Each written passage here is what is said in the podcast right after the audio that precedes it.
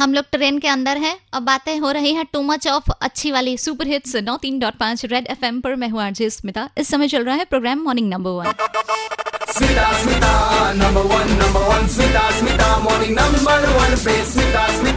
number one, पे।